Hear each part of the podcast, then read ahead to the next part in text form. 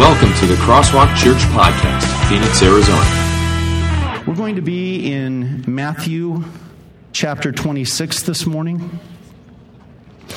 And I uh, want to just set this up for you for a moment before I read these passages. Once again, as I mentioned earlier, we're walking with Jesus right now. It's the time of Lent, and each Lent season we love to do this. We love to just walk in the footsteps of Jesus as, as he spends those last days here with his disciples and ask ourselves, what does that mean for us today? The things that Jesus did, the things that Jesus said to his disciples. Because here we are modern day followers of Christ, modern day disciples. And these last words of Jesus to his disciples must be important. You think of how when you're leaving someone and how you want to make sure you emphasize certain points before you leave them. And today, we're going to be talking about a question that I think is so important to our lives. And that question is this simple question How do I get God to show up powerfully in my life? We have a lot of new believers here at Crosswalk. And I know that's a question that's frequently asked. How, how can I know that God is decisively present for me when I need Him? And I think all of us have gone through that struggle at one point or another where we've said to ourselves, look, how can I know that I can get access to God when I need Him? And that's what we're going to talk about here in just a second as I uh, locate my crosswalk notes. Locate your crosswalk notes.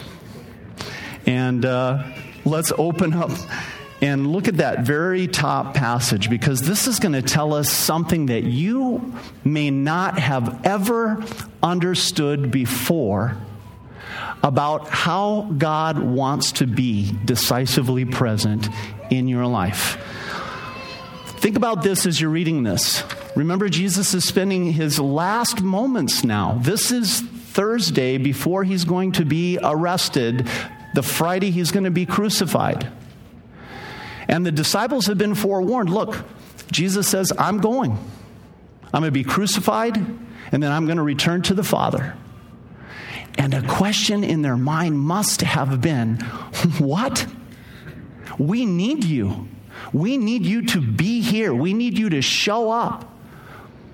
And, and, they've learned this over three years. How many times has Jesus said to them, Oh, you of little faith, right? They've learned that they need Jesus to be present. So here's, here's what Jesus says to them.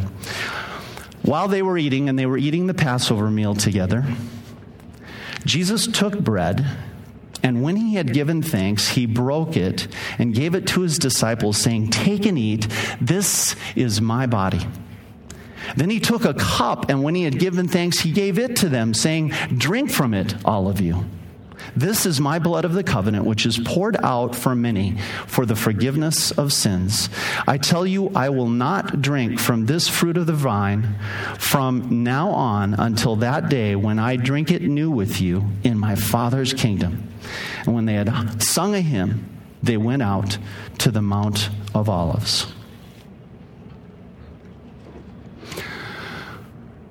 When is it that you most need God to be decisively present in your life.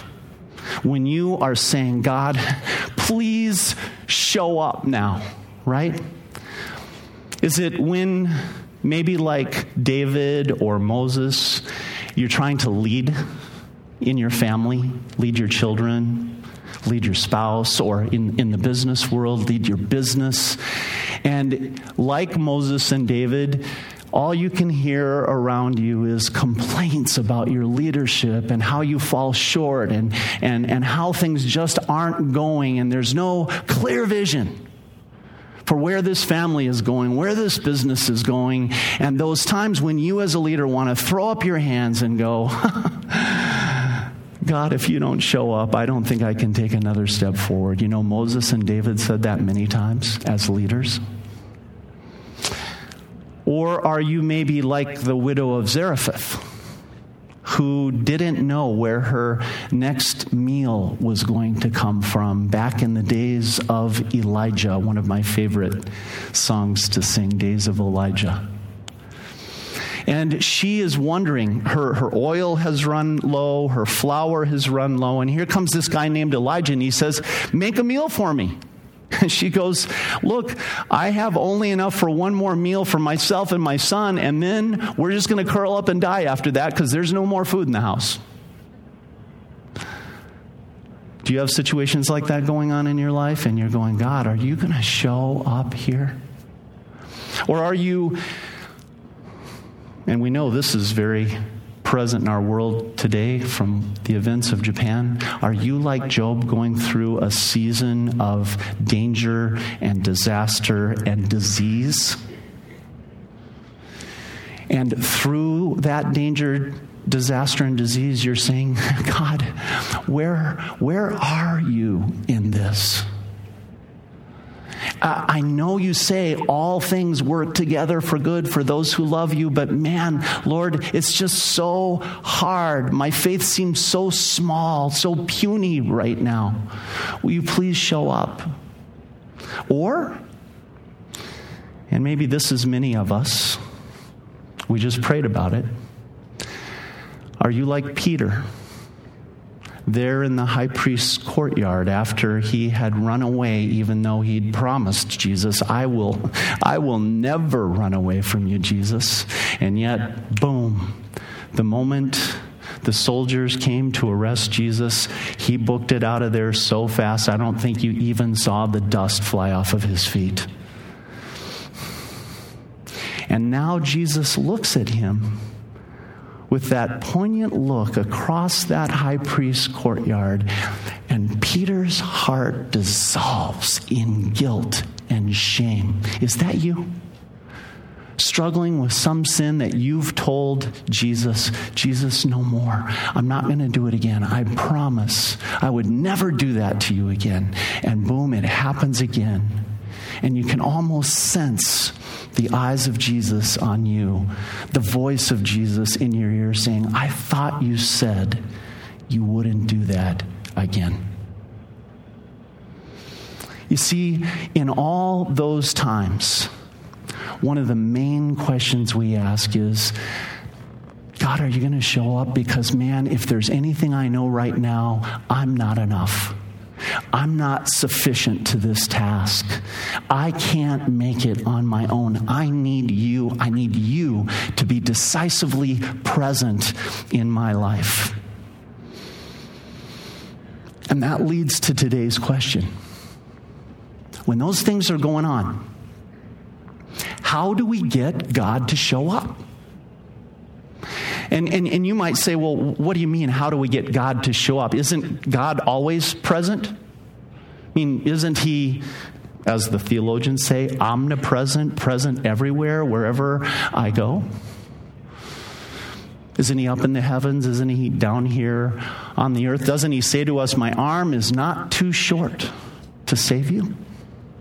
Yes, he does. He does say all those things. And yet, the Bible also talks about a difference between God's omnipresence, his presence everywhere, and his special relational presence with his children. Think about your sins. Do you know what your sins have by nature done to you and God? They have estranged you from God. The Bible says that by nature, because of our sin, and we're all born with sin, remember, we quoted it before, there is no one who lives without sin, for all have sinned against God and fallen short of his glory. Every person, when they're born, is born an enemy of God, estranged from him. So is God present? Yes. But think of that word, estranged. There's a difference, isn't there, between having a stranger present next to you, someone who's angry with you, and having your father next to you. And that's a whole different ballgame. God tells us that He becomes our Father through faith in Jesus Christ.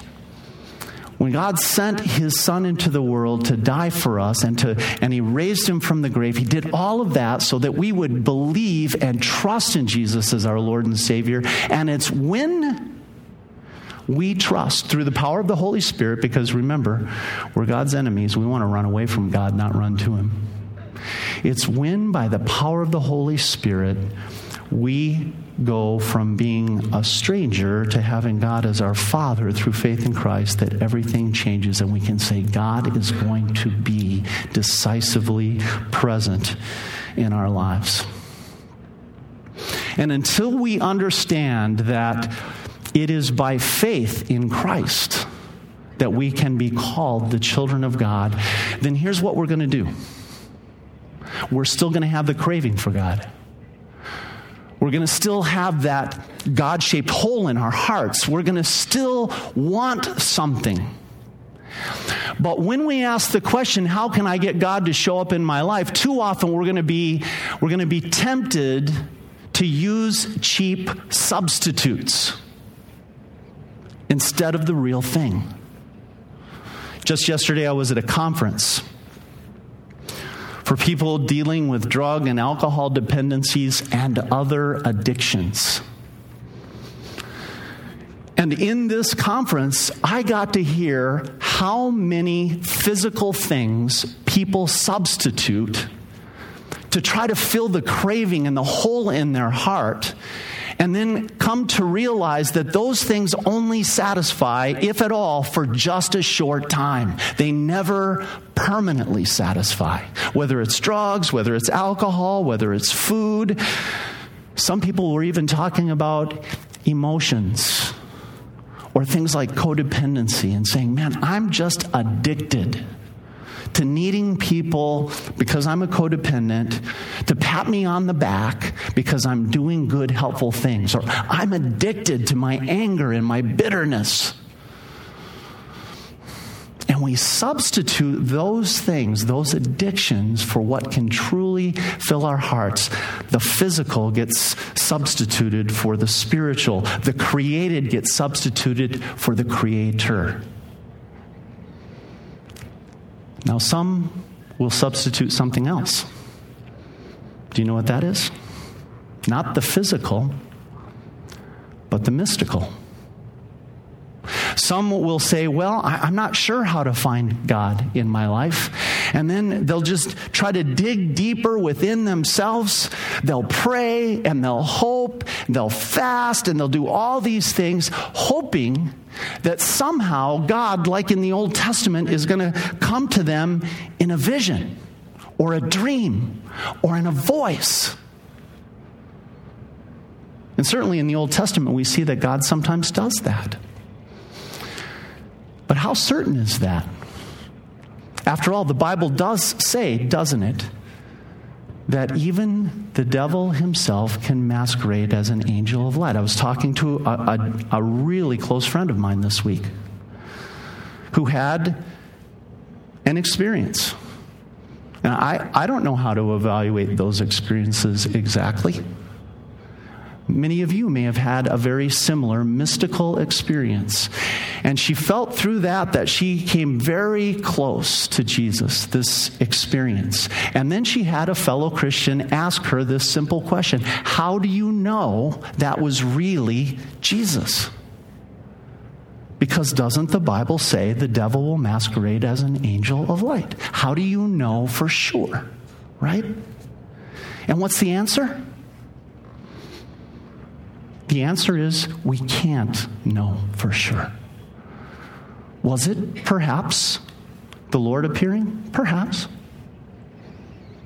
But we won't ever know for sure. So, where is that place? Where you and I can say to ourselves, and we can tell our dear friends, whether it's physical or mystical, where's that place where we can say, for sure, if you go here, you're going to meet God. He is going to be decisively present and He's going to show up in your life.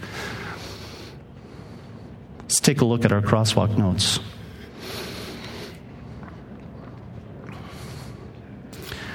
Consequently, it says in Romans 10 17, faith comes from hearing the message. Remember what we said? We become God's children by faith in Jesus Christ. So the next logical question is where do I find faith? And what does this say? Faith comes from hearing this message, this one right here in the Bible. Faith comes from hearing the message, and the message is heard through the Word of Christ. You know, in some ways, when we ask this question, when we're going through tough times in our lives, some of us are going to need to dial down the mystery dial a little bit. Those of us who are looking for mystical experiences, miracles, even the Apostle Paul says, Jews look for miracles and they're looking in the wrong place, he said 2,000 years ago about the Jewish people. Right?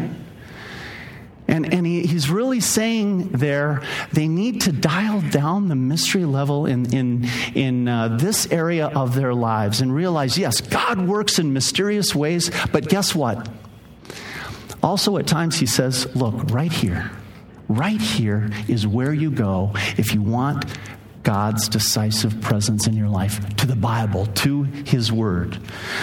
And you may be asking, well, what about in the Old Testament? I mean, we see God showing up in so many ways. He just shows up and talks to Abraham.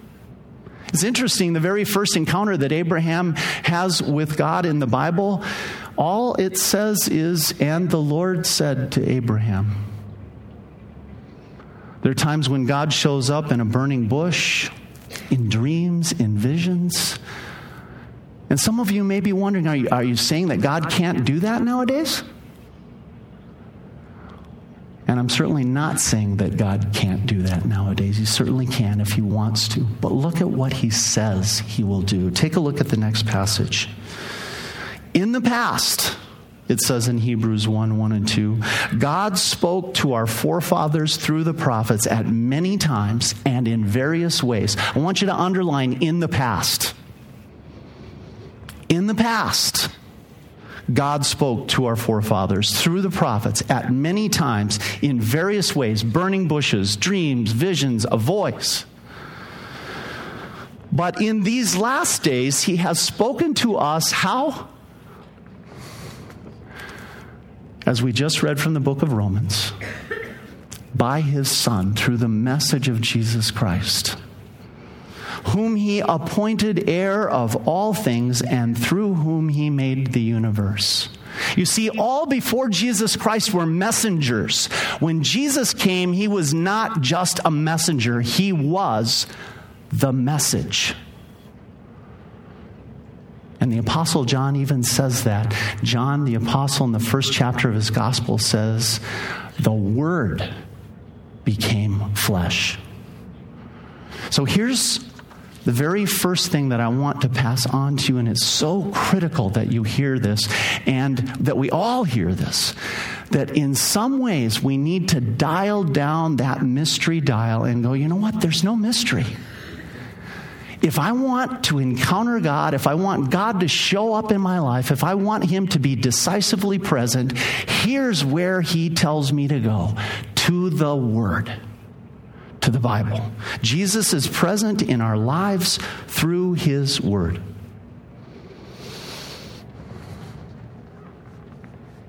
Isn't it kind of nice to know that we can dial down the mystery a little bit. Think about when you're trying to find your uh, radio station that you love and you're not quite, you can't remember. What were those numbers again? Where was that on the dial? And you're searching up and down the dial trying to find that favorite radio station. And finally, you just get frustrated and you throw your hands up. You're like, I can't find that station. Where did it go?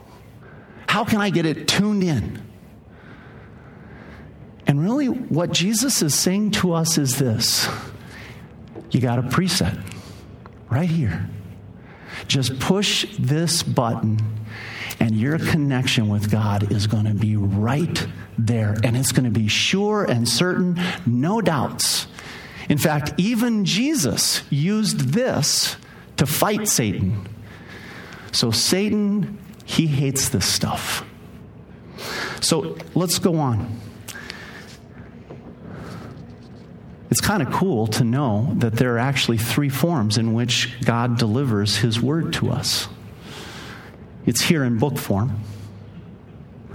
But also, the Bible tells us that the water of baptism is another way in which, when we connected, connect the Bible to that water, we receive all the blessings contained in this book. We, we receive forgiveness. Our sins are washed away. We receive new life. We become adopted into God's family and get all His power backing us up. We receive, because our sins are washed away and we have the power of faith, we receive eternal life through the waters of baptism. And the final way that God presents His word to us is what Jesus talks about in the passage that we read here as he's meeting with his disciples on the last day, the Lord's Supper. So, you write those three down? The Bible,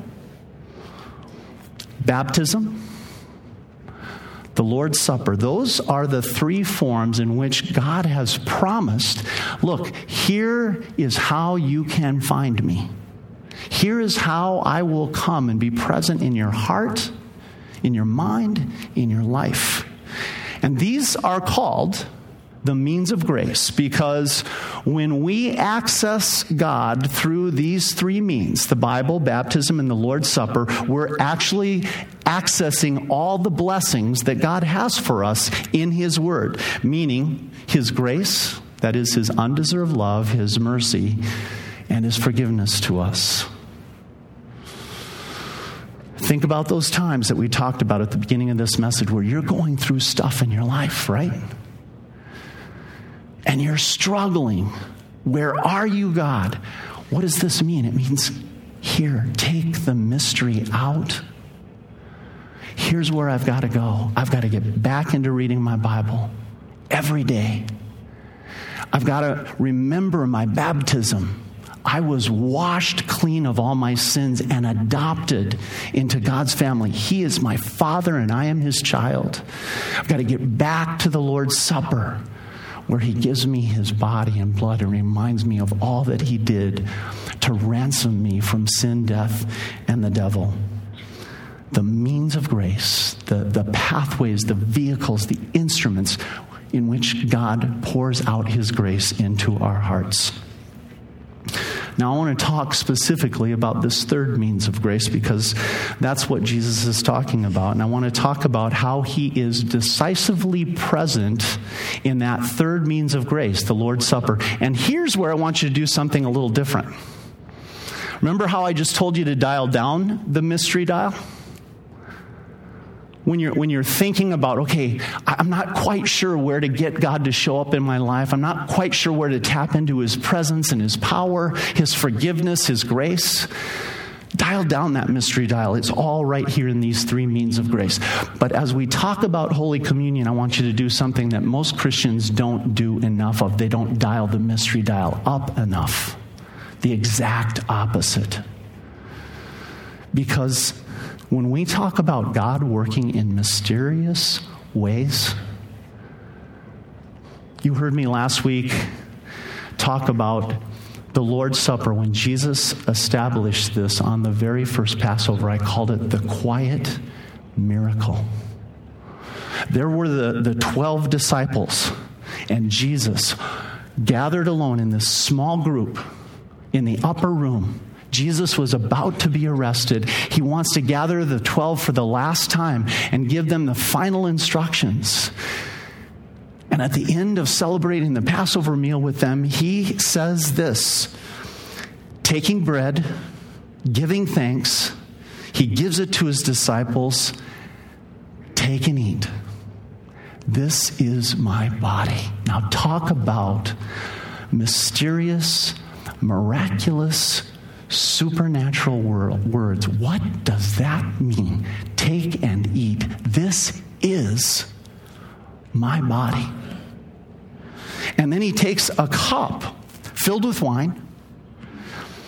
When he had given thanks, he gives it to them, saying, Drink from it, all of you. This cup is my blood of the covenant, which is poured out for many for the forgiveness of sins. And again, I want you to circle something there. In the first phrase, circle, This is my body. And in the second phrase, This is my blood. What in the world does that mean? What, what is he saying there? And that's where we have to dial up the mystery dial. Man, something amazing and sacred and holy and miraculous, something supernatural is happening here that he can take a piece of unleavened bread that looks like a cracker, a dried out cracker, and say, This is my body. We talked a, a little bit about, uh, ago of, of taking created things and putting them in the place of God. But here, here, Jesus takes a created things, smashed grapes that have been fermented and become wine, and he says, This is my blood. What does that mean? Talk about mystery and miracle. And in fact, Paul the Apostle does just that. Look at 1 Corinthians 11 29. If anyone who eats and drinks without recognizing, circle that word, recognizing the body of the Lord, eats and drinks judgment on himself. Hear what Paul's saying there? If you and I eat or drink without knowing that Jesus Christ, his body and blood, are truly present in that sacrament, this is powerful medicine. This is prescription medicine.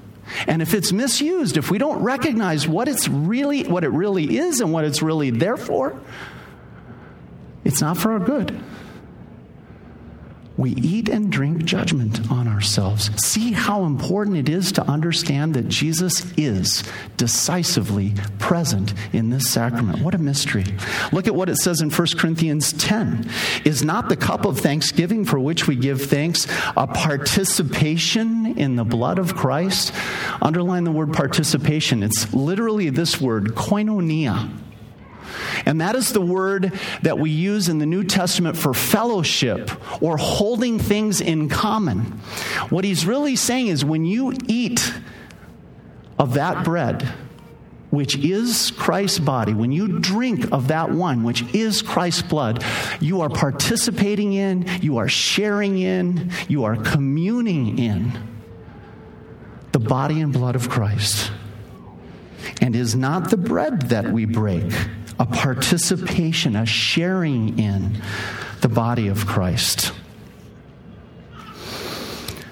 Here's what we need to know, and this is the mystery of communion.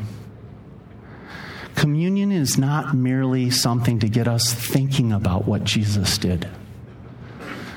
The Lord's Supper is not something to just get us remembering that Jesus died on the cross, gave his body, shed his blood for us. Jesus says that when we receive this amazing, miraculous sacrament, we are taking him, his true body, and his true blood into ourselves.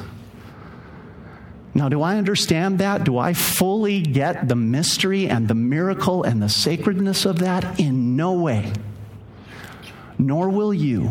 But nevertheless, this is one of those places where we walk on God's promises and we say, if Jesus says, This is my body and this is my blood, then I'm going to walk on those words.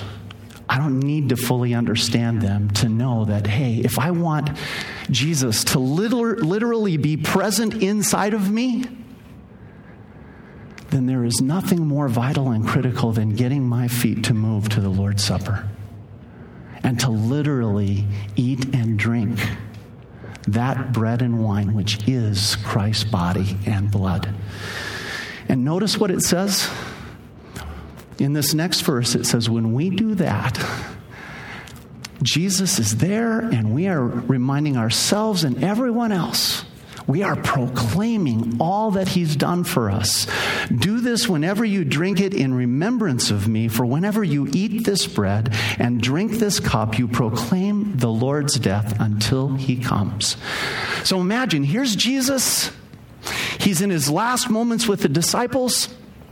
And he's saying to them, Look, guys, yes, I'm going to heaven, but here's a way in which I will keep my promise to you. The promise that I'm going to make when I say, I am with you always to the very end of the age through this sacred meal called communion. So here's your second point Jesus was with his original disciples and still is with us today, present in and through communion.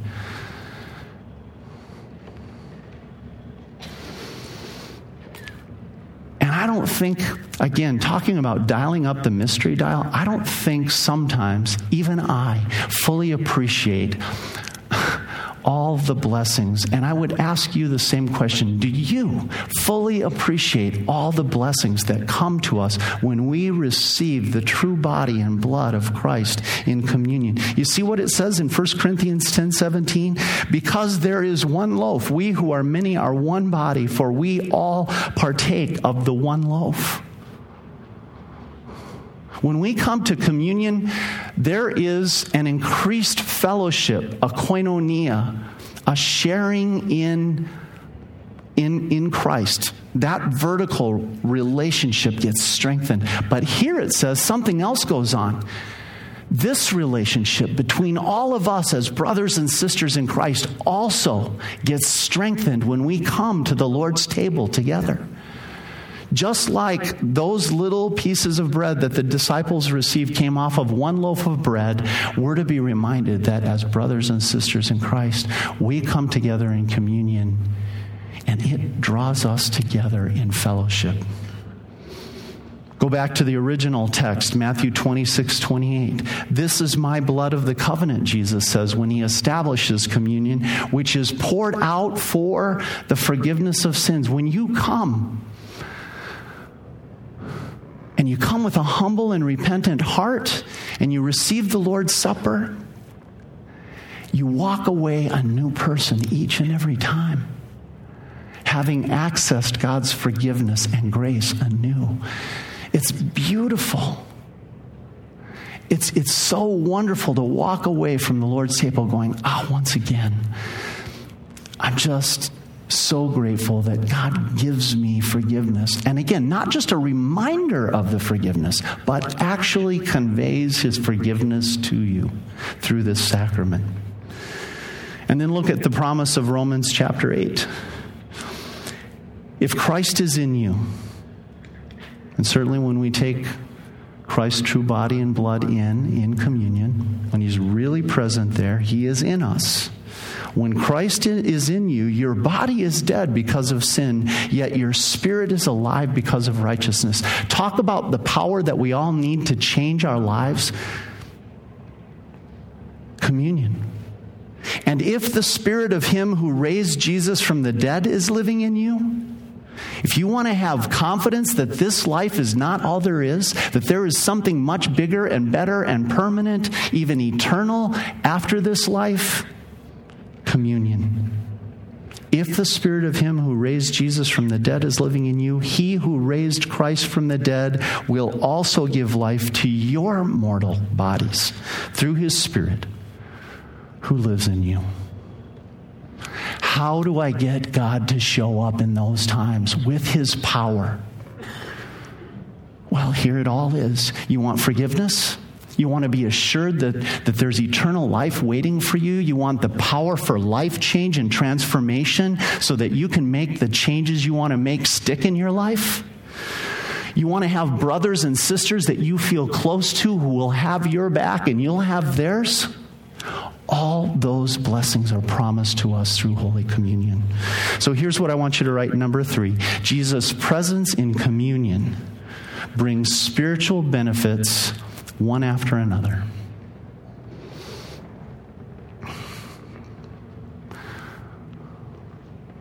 Now, because we have a lot of new believers here at Crosswalk, and because we tend to get a lot of guests here at Crosswalk, there's one other vital question that needs to be answered. And it's this simple one. Well, Pastor Jeff, if Holy Communion is so important, if it's so holy and so sacred and so powerful, why are you telling us we have to take all these classes before we can come? Right? I'll bet some of you have asked that. I've been asked that, and I'm always, I love getting that question because there is a good reason. And I want to take you back to the Old Testament. Do you know what the Ark of the Covenant was? It was a special box that God made that contained reminders. And remember what Jesus says about communion as I'm making this comparison do this in remembrance of me. Inside the Ark of the Covenant, and why I like comparing communion to the Ark of the Covenant, were reminders of God's grace. A jar of manna to remind the Israelites that God had provided for them richly, even though they were walking through a desert for 40 years. Aaron's staff, which had budded, to remind them that when they needed firm, strong, clear leadership, God had pulled off a miracle and made uh, Aaron's dead staff bud and even produce almonds overnight to say, here's the guy that needs to be the one that leads in the, in the tabernacle worship Aaron and no one else. And the third and final thing that was in the Ark of the Covenant, do you know what it was? The two tablets of stone that had the Ten Commandments written on them. And do you know why that was a symbol not only of God's holiness, but a symbol of His grace? How many times had God had to write down those commandments? Not once, but twice. Why? Because the first time Moses got hacked off with the Israelites because they were practicing idolatry and making golden calves, and he threw the first set down and they broke. But God graciously said to Moses, I will replace them. And he did. Inside the ark are reminders of God's grace. And he said, This ark is holy. No one is to touch it, not even the priests. And only the priests can actually put the carrying poles through it. But while they're doing that, they, they shouldn't touch it. Only the priest can carry it because it is sacred, holy, and set apart. I want you to notice that when Jesus established, and, and we read it, when he established Holy Communion, he did not do it on a hillside. You know from the story of the feeding of the 5,000. There were times when Jesus preached from a hillside and crowds, thousands of people, were following him. But when he instituted the Lord's Supper, he pulled together those who had walked with him for three years, quietly to the side in an upper room as if to say to them, This is holy and sacred and intimate. And there needs to be a certain amount of knowledge before you take this very powerful, powerful medicine. Otherwise, it can be misused and it will damage instead of bless. Now, I want you to look at some passages with me. 1 Corinthians 11. In the following directives, Paul writes, I have no praise for your praise for you. I have no praise for you. Why not? For your meetings, and he's talking about worship, which included communion, your meetings do more harm than good. And in verse 20, he goes on, When you come together, it is not the Lord's Supper that you eat. Now, outwardly, was it the Lord's Supper? Yep. They thought it was the Lord's Supper, but because they were not treating it as sacred and holy, and there was infighting and selfishness, Paul says, Don't think that's what the Lord's Supper is all about. Go down to the next one. And we've read one similar to it. You can link this one to the one at uh, the bottom of the previous page, uh, 1 Corinthians 11 29. And I tell you that because I want you to notice that he says this twice. So go back to the first page, one passage up from the very bottom. For anyone who eats and drinks without recognizing the body of the Lord eats and drinks what? Judgment on himself. Now flip back over. He's already said this once. Therefore, whoever eats the bread or drinks the cup of the Lord in an unworthy manner will be guilty of sinning against the body and blood of the Lord. What's Paul telling us? What's God telling us? He's telling us this is a sacred, intimate moment of communion with God when we come to holy communion. It is something like the ark to be set apart and held special and dear and understood. And that's why it's very important for a church to say, let's make sure that people really get it, really understand this powerful medicine, especially a church like ours, where we have a lot of guests and newcomers, people who have never been Christians before, and may not fully have ever learned what this thing called Holy Communion is all about. Take a look at the very last passage. Because some would say, well, why not just let everyone decide that for themselves? Why does the church have to be the one that puts the hand up? And I want you to see what Paul says about that. Paul's talking to the Corinthians about very similar issues of communion, and he says, Look, you're going to fall under God's judgment, but if we, notice this, plural, we judged ourselves, we would not come under judgment. Go all the way back to the book of Genesis, Cain and Abel. What was Cain's question? Am I my brother's keeper? What's Paul's question?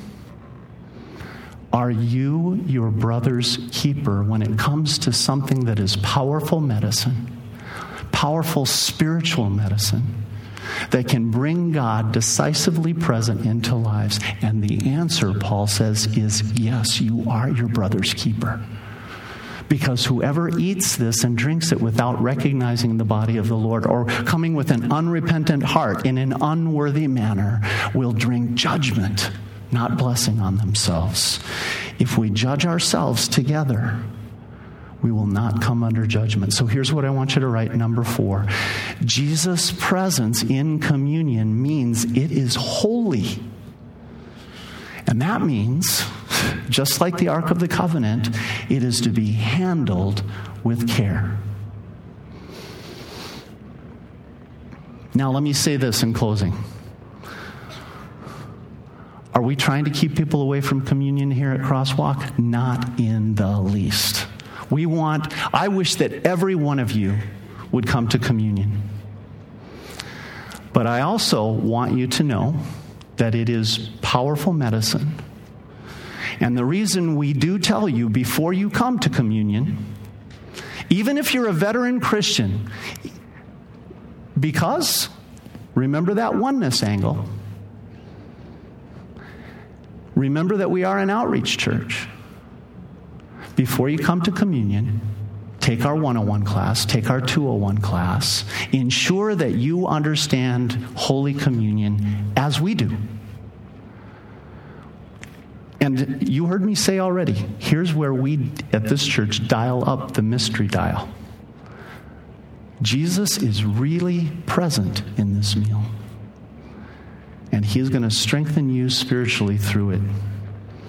We want all of you to come, but use that path through 101 and 201 class. Here's what we want you to do is taking a next step, living the adventure here at Crosswalk. Make a commitment to yourself that you will gain access to God's amazing spiritual blessings of forgiveness, new life, and salvation by regularly making use of the Lord's Supper. And use that pathway that we've given for you to do that here at Crosswalk. I want all of you to be receiving the Lord's Supper here, but I want you to do it with understanding that it is sacred, holy, mysterious, and that Jesus is really present and shows up in your life through it. Now, here's a passage that will support all of this. Jesus himself says, This is my blood of the covenant, which is poured out for many for the forgiveness of sins. Let's bow our heads. Father in heaven, you are an amazing God, and for you to take the physical bread and wine and to put your very presence, your supernatural presence inside of physical elements is beyond our comprehension. We don't know how you do that. It is a huge mystery to us, Lord, but how important for us to know here exactly is where we can tune in to you where we can dial it up and know that you are going to be decisively present in our hearts, minds, and lives when we receive Holy Communion. Lord, we thank you that you established this holy sacrament for your disciples and for us today. And we ask you to continue through uh, the teaching that we do here at Crosswalk to call more people into your presence and to make more people aware of your power and to share with them your grace that their sins, without question, are forgiven by the sacrifice of your body and the shedding of your blood. And we pray this in Jesus' name. Amen.